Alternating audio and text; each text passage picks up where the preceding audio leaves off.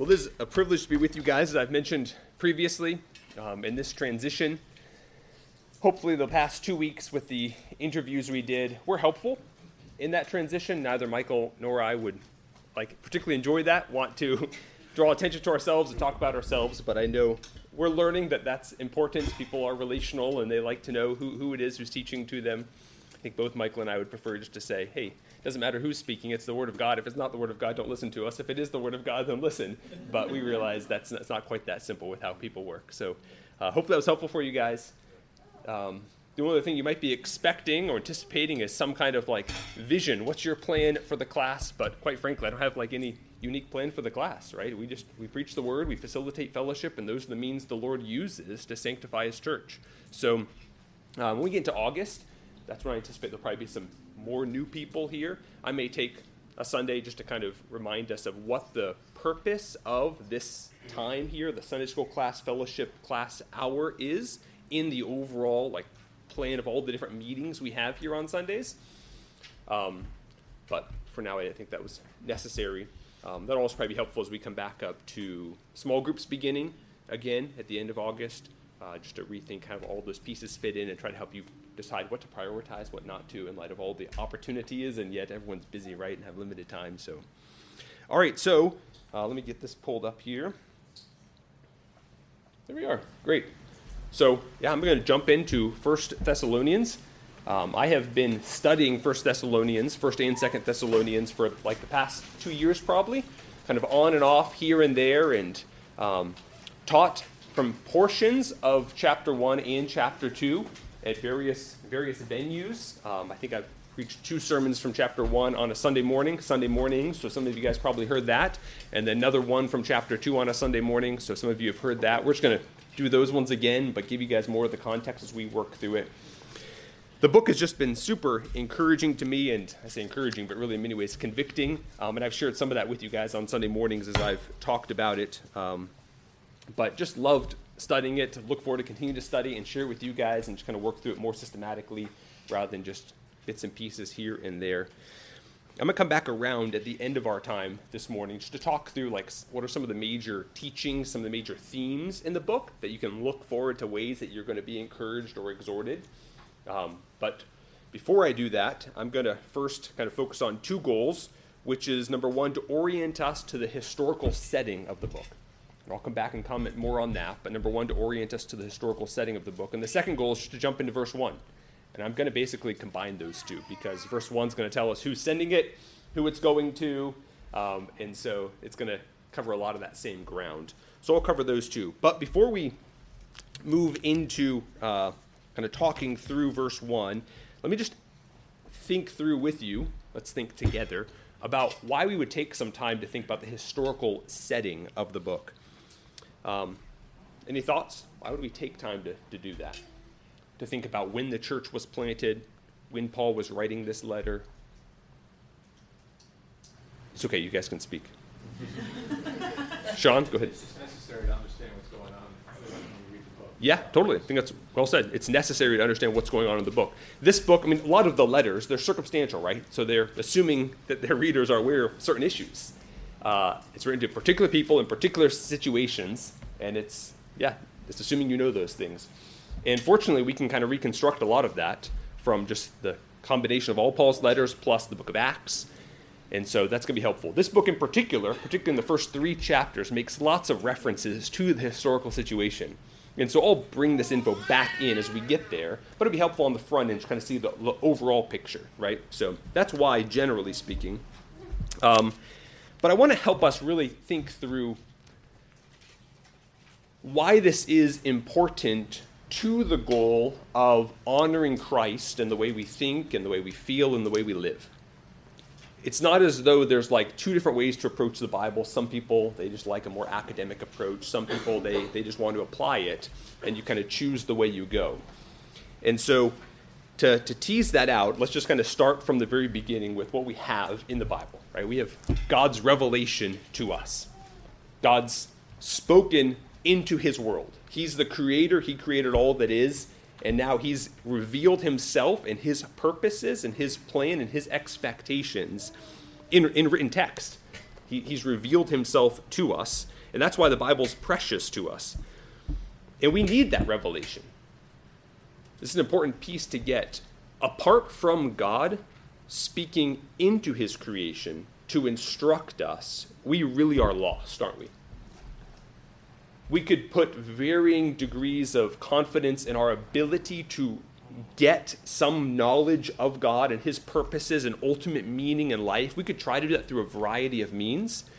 And we could talk about, you know, Romans 1 and to what extent can we know God through his creation or his expectations morally through our conscience. And surely there's a measure of that true that's there that's true. There is a natural revelation, right? And yet what we can discern from that is really quite limited. And even what we can discern, we then skew because we, we, we just think about everything through through flawed lenses, through sinful lenses, right? And so revelation is just so essential for us. And we, we need to keep that in mind. We cannot trust our own intuitions. Our intuitions don't naturally lead us to right thinking, to truth. We can't trust at least at the highest level, our rationality, our ability to reason. God has given us reason for a purpose, and it has a role, I would say, within kind of a superstructure created by the revelation of God. Meaning, once you understand what God said about what's true, who He is, ultimate purposes in creation, within that, there's a place for reason, right? Um, as a believer who, who holds to the authority of Scripture and seeks to know all that's there, if I'm tasked with uh, you know, building a, a bridge that's two miles across the mouth of this bay. Like, there's been a lot of context that's set for me from the scriptures, but ultimately, I'm not going to chapter and verse how to do this, right? I'm, I'm going to use reason. God's called us to exercise dominion and try to figure out how, how can I understand how his creation works so as to exercise dominion over it, right? There's a place for reason. There's a place for experience, even, to watch how things play out and learn from them. But those things all are kind of subordinate to God's revelation, which sets the overarching context for making sense of all that. Does that make sense? And I, I really want to emphasize that because think about what, we're, what we often hear, right? What we often hear, and sometimes aren't always attuned even to seeing it as being totally opposed to this, is we often hear that we need to be true to what? True to ourselves, right? And so there's this sense, and it really, I mean, it's almost like a, a philosophy rooted in romanticism. Um, point to particular philosophers like Rousseau who would teach that, but practically, kind of at a popular level, it's just kind of not rooted in philosophers, just just kind of pervasive, right? It's it's part of the cultural ethos that you just kind of pick up everywhere you you look. It just kind of oozes out, and the idea is that what comes out of you naturally is what's best. Like that's what you can trust. In any sort of voice or authority from outside of you that would redirect you is oppressive. Is that fair? I, I, don't I don't want to misrepresent that, but I think that is generally the perspective. And yet what scripture tells us is that what comes from within us naturally cannot be trusted that God speaks without, without, you know, outside of us, that comes to us from outside of us, makes demands and claims and speaks truth to us that's contrary to what we know within, and we're supposed to yield to that contrary to what comes from within. Can you guys see the, the tension there? And so I just draw that out because I think it's important to see that tension, to acknowledge that. That's what we're called to do. We're called to recognize, you know, I, I desire this you know, just using an, an illustration, right? So with a, a female coworker at work, my affections are growing for her. I desire to leave my wife and to go be with her. But God's word says something different, right? So I must say no to those desires and replace them with truth. This is what God calls me to do. And not just at the external, this is what I'm going to do, but even at the level of what's wrong with my thinking that I would want to desire that, right? I'm believing lies when I, I think that's better for me. Is that better for me? God says that's not better for me, right? So I, have got to believe that. Whereas the culture would often tell us, you know, as I saw on the billboard yesterday, life is short, get a divorce. Right? Like, why would you, the, the culture would tell us, you you need to be true to yourself. And so why would you ever want to like be unhappy, not to give in to whatever it is you want? All right, you guys seeing that point? So we need revelation from without. And it's going to make claims on us that are contrary to what we naturally desire. And we must develop the habit of recognizing there's often going to be a tension there, and we need to yield what we actually do, what we actually think, what we actually feel to what God says, bringing it into submission to that, not to what naturally comes within us. Now, that revelation from God, though, is not just the words themselves, as in the grammatical units. Hear me out on this, okay? It's not just the words themselves that we need. And that should be pretty obvious because Paul did not write the English words that are on the page in front of you, right? He wrote Greek words, but why is it that we, we think that the English words, and we, we rightly think that the English words are, are a reasonable approximation? Because they convey the meaning, right? There's a shared meaning there. So, where I'm going with this is the revelation isn't just the words themselves, it's the meaning contained by those words. And the significance of that is that if we have the words of God that He's revealed, but we don't know what they mean, do we have that revelation? We don't, right? Or that's to say if we if we have the words but not we don't know what they mean, like we just have no idea. But what if we think we know, but we're, we're misinformed? We attribute a different meaning than God intended to them. Do we have the revelation of God? No, we don't. And this makes sense to us on the, the everyday plane. If you give me a message to convey to someone else, you're going to give me words that convey a meaning. And if I then misunderstand that and I convey those very same words, but in a way that gives it a different meaning, you're not going to feel as though I've actually conveyed your message, will you? but, but the words, the words were the same, right? But no, the meaning was different. So that wasn't the message. So where I'm going with all this is just to point out that when it comes to understanding the revelation God's given us, we must make sure we get it right. Is that fair? We must make sure we correctly interpret it. And it's not, again, going back to where I started with this, it's not as though the application of God's word for life change is separated from determining that meaning. I mean, think about what, what's the alternative? Well, I want to apply God's word to my life, but I want to bypass knowing what it means. Does that sound responsible? Especially when you when it's going to require changes to what you're doing, right? To start changing your life in light of God's word when you aren't even sure that's what He meant, wouldn't it be responsible, right? So we can't separate these two. We can't begin to apply God's word without knowing what it means. On the flip side, woe unto us who, who arrive at an understanding of what God means, but then just walk away. Like, if God, in all of his authority, has spoken, there's some sort of response demanded, right? At the very least, I, am just trying to be practical right? Like, your morning devotions and you're reading, okay, I think I know what's here. Like, what do you do right now, right? Well, at the very least, you're going to at least offer God a prayer, right? Like, Lord, you've spoken. I hear what you mean. I want to live according to this. Help me in coming days to put this into practice. Help me to see what this looks like in my life.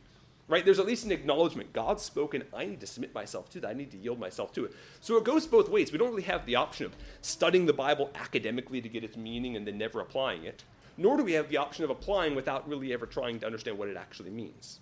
Is that piece clear? Good.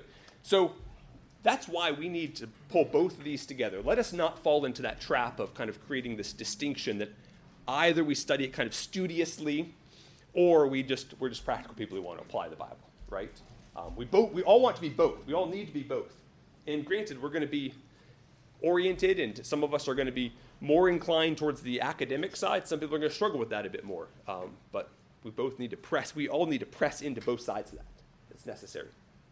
All right, so to tie up that little aside, that's why historical context is important, because we don't want to just jump in and start trying to apply the letter. We don't know what really is going on. We got to first understand what's going on there. So, first goal this morning to explain the historical context, and I already mentioned the second goal is to cover the first verse. And like I said, I'm going to do that simultaneously as we work through verse 1. So, go ahead and look in your Bibles to 1 Thess chapter 1. And while you're turning there, I'm going to hand out a little handout here. You want to take care of that? Yeah. And I'm going to have most of the same content up on the screen as well, but I thought it might be helpful to have it in front of you. All right, so I'm just going to read the verse, very brief, verse 1. Paul and Silvanus and Timothy to the church of the Thessalonians in God the Father and the Lord Jesus Christ, grace to you and peace. So I'm going to structure this as three orienting elements to the introduction. Three orienting elements to the introduction.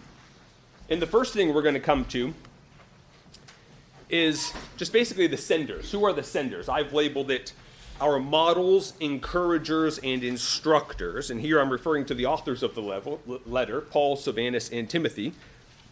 And I'm calling them models, encouragers, and instructors because that pretty helpfully captures a lot of what they're going to do through this letter.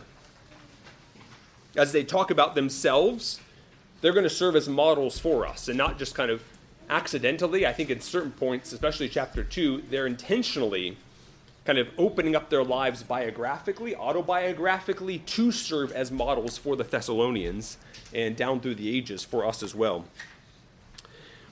Um, so they're models, they're encouragers. They are very intentional, particularly again in the first three chapters, to be really seeking to encourage the Thessalonians and then down through the ages, us as well. They're going to seek to encourage us as well with their words.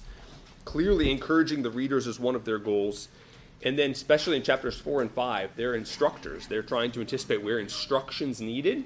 They're not just trying to anticipate based upon reports about where instruction's needed and give that instruction. So the senders would be these three authors Paul, Silvanus, and Timothy, here functioning as our models, our encouragers, and our instructors. Notice that three authors are mentioned.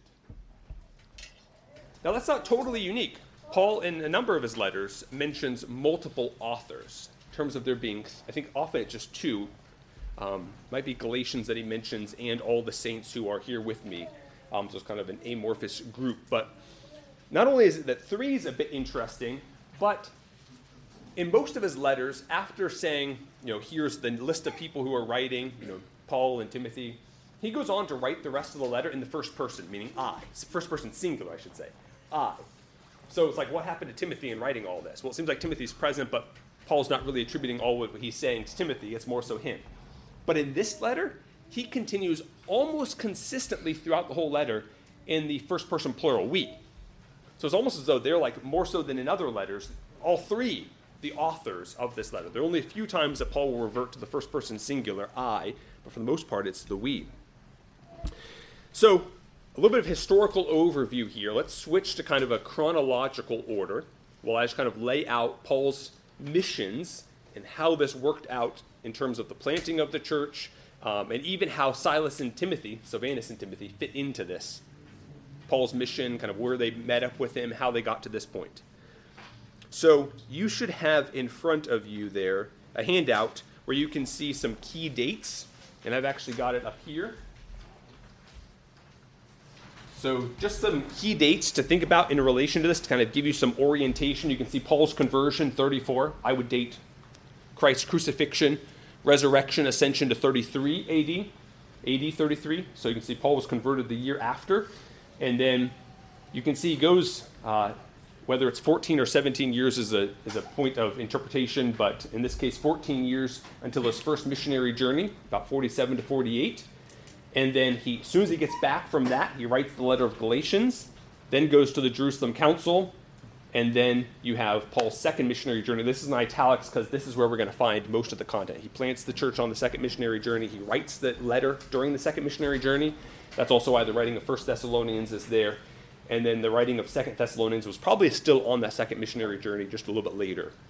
Um, and then a few years after that, Paul's third missionary journey. So just some overall orientation for you guys. I some of you, this is probably familiar. You have some context for this. For some of you, even the ideas of missionary journeys is a little is new, and particularly that there were three is new. So that's fine. Uh, but here's a little bit of orientation. Um, so let me just show you a little map here.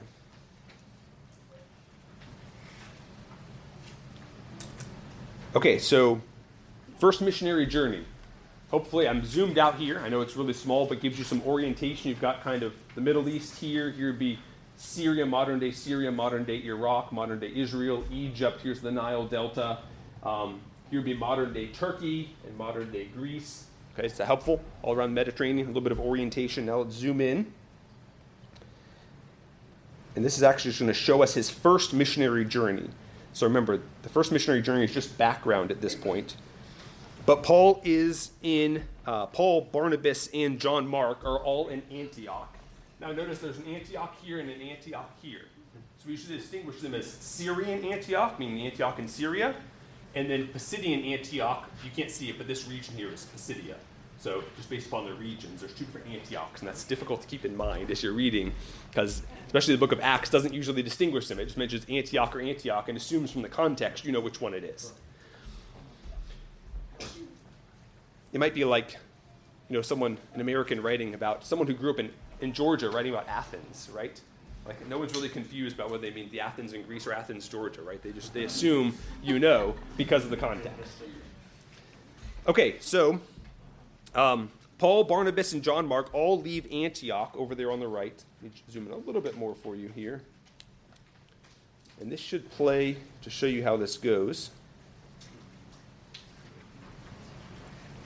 So they first go down to the island of Cyprus. I'll pause that there. They first come down to the coast here, Seleucia, get on a ship, go to Cyprus, and they basically land here at Salamis on the east coast.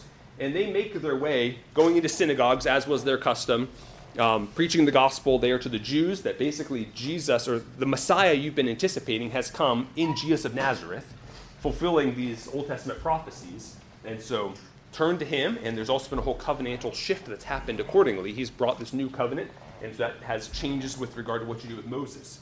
So he's preaching that. They travel all the way across here, get basically to the west side. This is a straight line. We don't really know exactly where they went. They might have gone all around, right? But at the very least, they started here, ended up at Paphos, and then they left from there. So that's how the first missionary journey began. That portion's not too relevant for what's going to come up in the letter. Then, when they arrive here, uh, Acts says they first go to Perga, but we know that usually the ships would first land in Attalia in the port there and then go into Perga. And then this black line is showing John Mark. As remember, John Mark abandons them early on. And this is going to lead to a little bit of a dispute between Paul and Barnabas later. But that black mark is showing John Mark going back to Antioch or to Jerusalem, I don't remember which one he went to. So they first go to Perga, and then as we'll see here, um, there's going to be some traveling throughout this portion of Asia Minor. Um, mostly all here through the Galatian region. Let me overlay here some regions.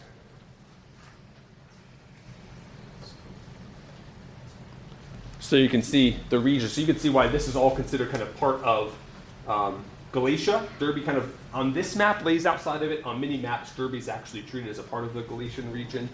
Um, so essentially, it involves Perga, Antioch, Iconium, Lystra, Derbe, and then they go back through the same way. So that's the first missionary journey. Not a massive area being covered, um, but that's where they went during the first missionary journey.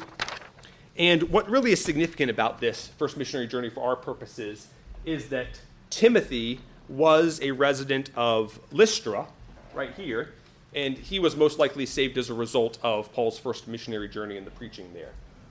Um, Paul sometimes calls Timothy a child in the faith, and yet in other places he talks about like the scriptures which you've known from childhood being taught to you by your mother and grandmother, right? So how do you work those out? Was he saved much earlier? Was he saved under Paul's ministry? I take it that Paul sees the continuity between, you know, kind of a, a believing, faithful Old Testament Jew who was looking forward to the Messiah, hearing the, the Old Testament scriptures, um, and then he basically hears about Jesus of Nazareth. He believes that. So there's a sense in which he kind of makes that covenantal switch, becoming a, a new covenant believer under Paul's ministry, but he had already been in faith reading the Old Testament been taught that previously. That's kind of how I pull those pieces together. But he was converted to Jesus of Nazareth in that sense um, through Paul's ministry during that first missionary journey here in the Galatian region. And then I think from there it just basically finishes up, sending him back to Antioch, down to Perga, Attalia, and then they go back to Antioch. All right, so that's the first missionary journey. And then when he gets back to Antioch, he writes the letter of Galatians to the churches in Galatia. You can see why. That's pretty much where he's been, right? And there's a concern there, a concern largely about the role of the law of Moses and circumcision and food laws and those types of things that he's trying to address. But this debate only continues to grow hotter and hotter, such that eventually you have coming up from Judea to Antioch here some teachers who are saying essentially that no one can be a follower of Christ, can be justified, can be saved if they aren't circumcised. And so increasingly, as you have more and more Gentiles being saved, this becomes more and more of a concern, right? And they're saying, hey, listen, the Old Testament's pretty clear. Circumcision is necessary to be part of the covenant people. Is that really necessary? And so Paul and Barnabas and the other teachers and elders in Antioch talk with these teachers for some time, but they're utterly unpersuaded, and they kind of conclude, okay, let's go back to Jerusalem and let's call the apostles together there, and let's have the elders at the church in Jerusalem kind of convene a council, which becomes known as the Jerusalem Council. And that's recorded in Acts 15, if you want to look that up. Acts 15, and basically just explains that no, uh, the law of Moses and particularly circumcision are not required of new covenant believers, and we can't continue to impose that on them.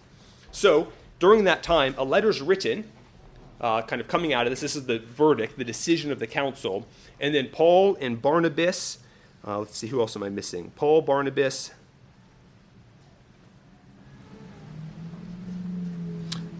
Judas and Silas, so two other people, Judas and Silas, are given this letter and told to return to Antioch to render the verdict, right? So it's not just Paul and Barnabas who were the ones who originally already had a strong opinion. It's now two others who were likely elders at the church in Jerusalem there.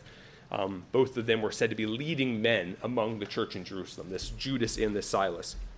So they then uh, go back to Antioch, deliver the decision. After some time in Antioch, we're still at the Syrian Antioch here. After some time there, Paul and Barnabas decide they need to return to the places where they planted churches initially here, and they need to strengthen those churches, check on how they're doing. And so they decide they're to they're to go back. However, they disagree over whether to take John Mark. You guys probably remember this from the book of Acts. And so Barnabas and John Mark Barnabas decides to take John Mark, Paul doesn't. So they leave and they go to Cyprus. That's Barnabas and John Mark. And I should have a second one here for. Yeah, so this is the second missionary journey. So you can see it starts off with their Barnabas and John Mark in the blue, them going to Cyprus, and then you can see in the white, this would be Paul and Silas. So Paul and Silas go by land through Asia Minor. I know the white's kind of hard to see. But you can see they're going back through a lot of the same cities they were at previously, right? You guys see that? So they're strengthening those churches as they go.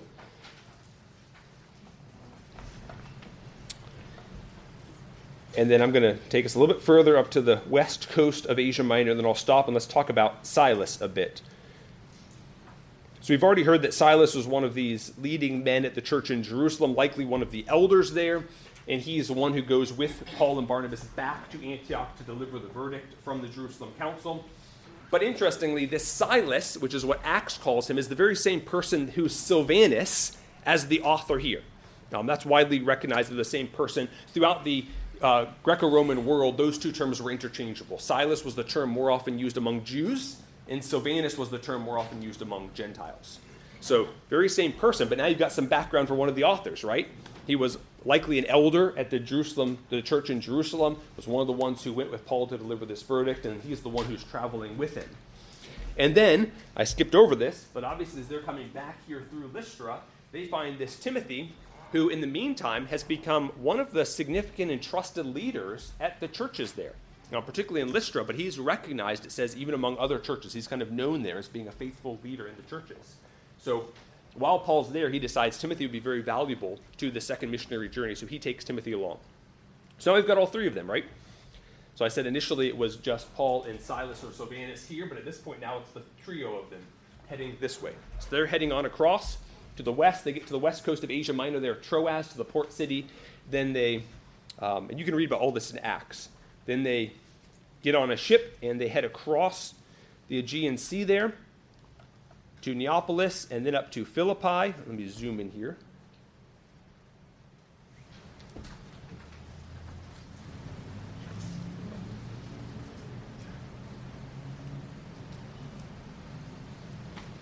And so, Philippi, let's stop there for one moment. So, Philippi is the place they stop immediately before they get to Thessalonica. And you guys remember some of this. It's one of the things that's memorable from their stay over in Philippi is that's where they're put in prison and there's the earthquake and they get out, and then the, the jailer converts to Christ. Um, so that's one of the interesting things there. But while they're there, they're planting a church, but they were arrested. Uh, basically, they're, they're starting out in synagogues, preaching there. And some of the Jews in those synagogues say, Yeah, that seems to match the Old Testament scriptures, what you're proclaiming. So we, we believe. Those who don't get really concerned about that, those who don't believe, they get really concerned and angry. And basically, in Philippi, they end up um, basically talking to the, the city leaders and getting them arrested and beaten with rods and then thrown into prison. And again, that's that night where the earthquake happens, and they eventually end up leaving there.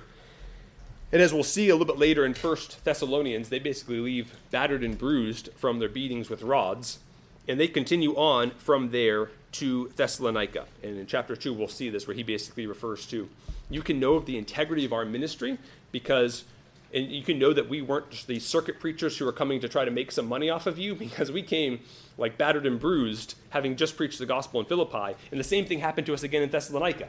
So like this is obviously something we're willing to we're willing to take some hits for not something we're just trying to you know prosper ourselves off this message so then when they get to uh, thessalonica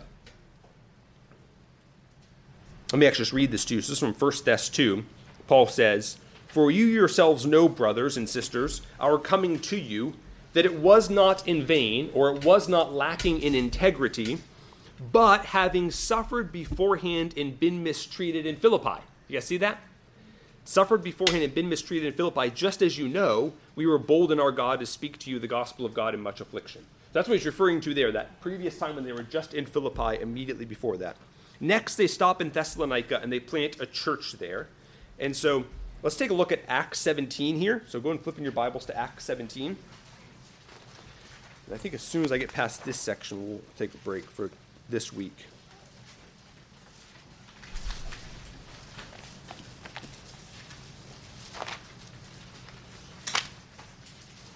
Acts 17.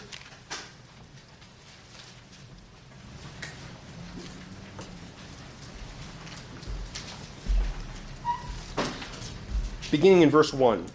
Now, when they had traveled through Amphipolis and Apollonia, they came to Thessalonica, where there was a synagogue of the Jews. And according to Paul's custom, he went to them, and for three Sabbaths reasoned with them from the Scriptures, explaining and giving evidence that the Christ had to suffer and rise again from the dead, and saying, This Jesus, whom I am proclaiming to you, is the Christ. That is, is the Messiah, right? The anticipated Messiah from the Old Testament. Verse 4 and some of them were persuaded and joined Paul and Silas, along with a large number of the God fearing Greeks and a number of the leading women.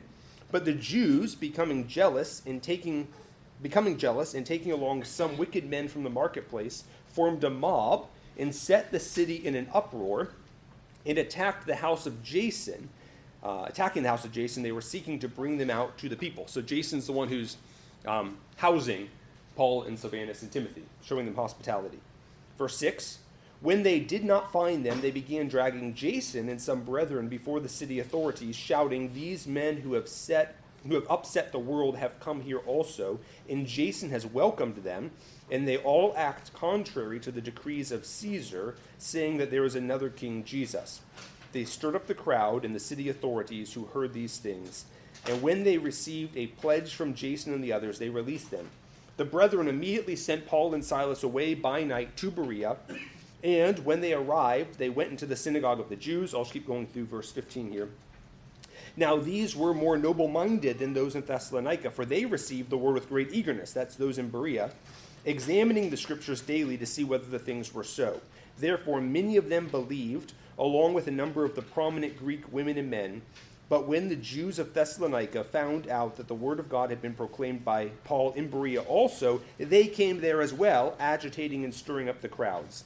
Then immediately the brethren sent Paul out to go as far as the sea, and Silas and Timothy remained there. Now those who escorted Paul brought him as far as Athens, and receiving a command for Silas and Timothy to come to him as soon as possible. So, take this map here a little bit further along. So we came up to Thessalonica where they plant the church. They're there for at least three Sabbaths. They go on to Berea. And then Paul continues on down to Athens. And that is where Timothy and Silas meet up with him. So, just to summarize what we read there, they spend three Sabbaths in the synagogue in Thessalonica preaching that Jesus is the Messiah. Many are converted, but the Jews who don't, uh, don't convert, they don't like this. So, they basically find, round up some thugs, start a riot, and go to the home of the people who were showing hospitality to Paul and his companions. And then that night, they end up escaping to Berea, all three of them, the next city along the way. And then, which says they escaped that night, doesn't necessarily mean they made it to Berea. I think this thing can tell us. Yeah, so we can see it's about 36 miles from Thessalonica to Berea if you go straight. So that's more than a night's journey. Um, so they probably left in the night and then continued to travel the next day. But they get to Berea. As you can tell, they do the similar sort of thing. This is their practice. They go into a synagogue, they proclaim Jesus as the Messiah. Um, many more convert. Sounds like even greater reception in Berea than they had in Thessalonica. But then the Jews from Thessalonica hear, oh, they're doing the same thing in Berea. So they go there to kind of stir up the crowds there to try to keep them from doing this. So they have to end up fleeing again. Silas and Timothy stay behind. Paul goes on to Athens. And that's where that portion of the story leaves us. Let's see where we can stop here. I'll just stop there. We'll pick up. I don't want to keep you guys too long. It's 1016. Um, so let me pray for us. Lord, we do thank you for your word and even just for the opportunity to both think about what we have in your word as your revelation to us. We thank you for that because we do believe that we, we would be lost and confused as your creatures without instruction from you. So we thank you for that. Uh, we also know, Lord, that we live in a world that has always, uh, not, not uniquely in our own time, but that has always, in its rebellion, sought to give other explanations for life and for purpose and how to determine what's right and wrong. Um, and so I pray that you would help us to be increasingly discerning about those things and just continuing to come back to your word, wanting to know what you've revealed and yielding all of ourselves to that. I also thank you for this letter and for the privilege that we have of being able to hear this portion of your revelation, think about it together as brothers and sisters in Christ, and how we will be applying it, even after we understand it, and for just this time to be able to set up the context. I pray that as we pack up our things here and move over to the ministry center, uh, we, we just pray for clarity for Pastor Farrell as he preaches. We pray that we'd be those who would.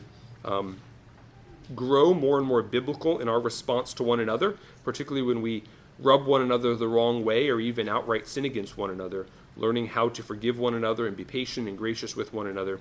And we pray we'd be growing in those things, particularly as we hear your word, and Pastor Farrell helps us think about how to apply that. We pray this in Christ's name. Amen.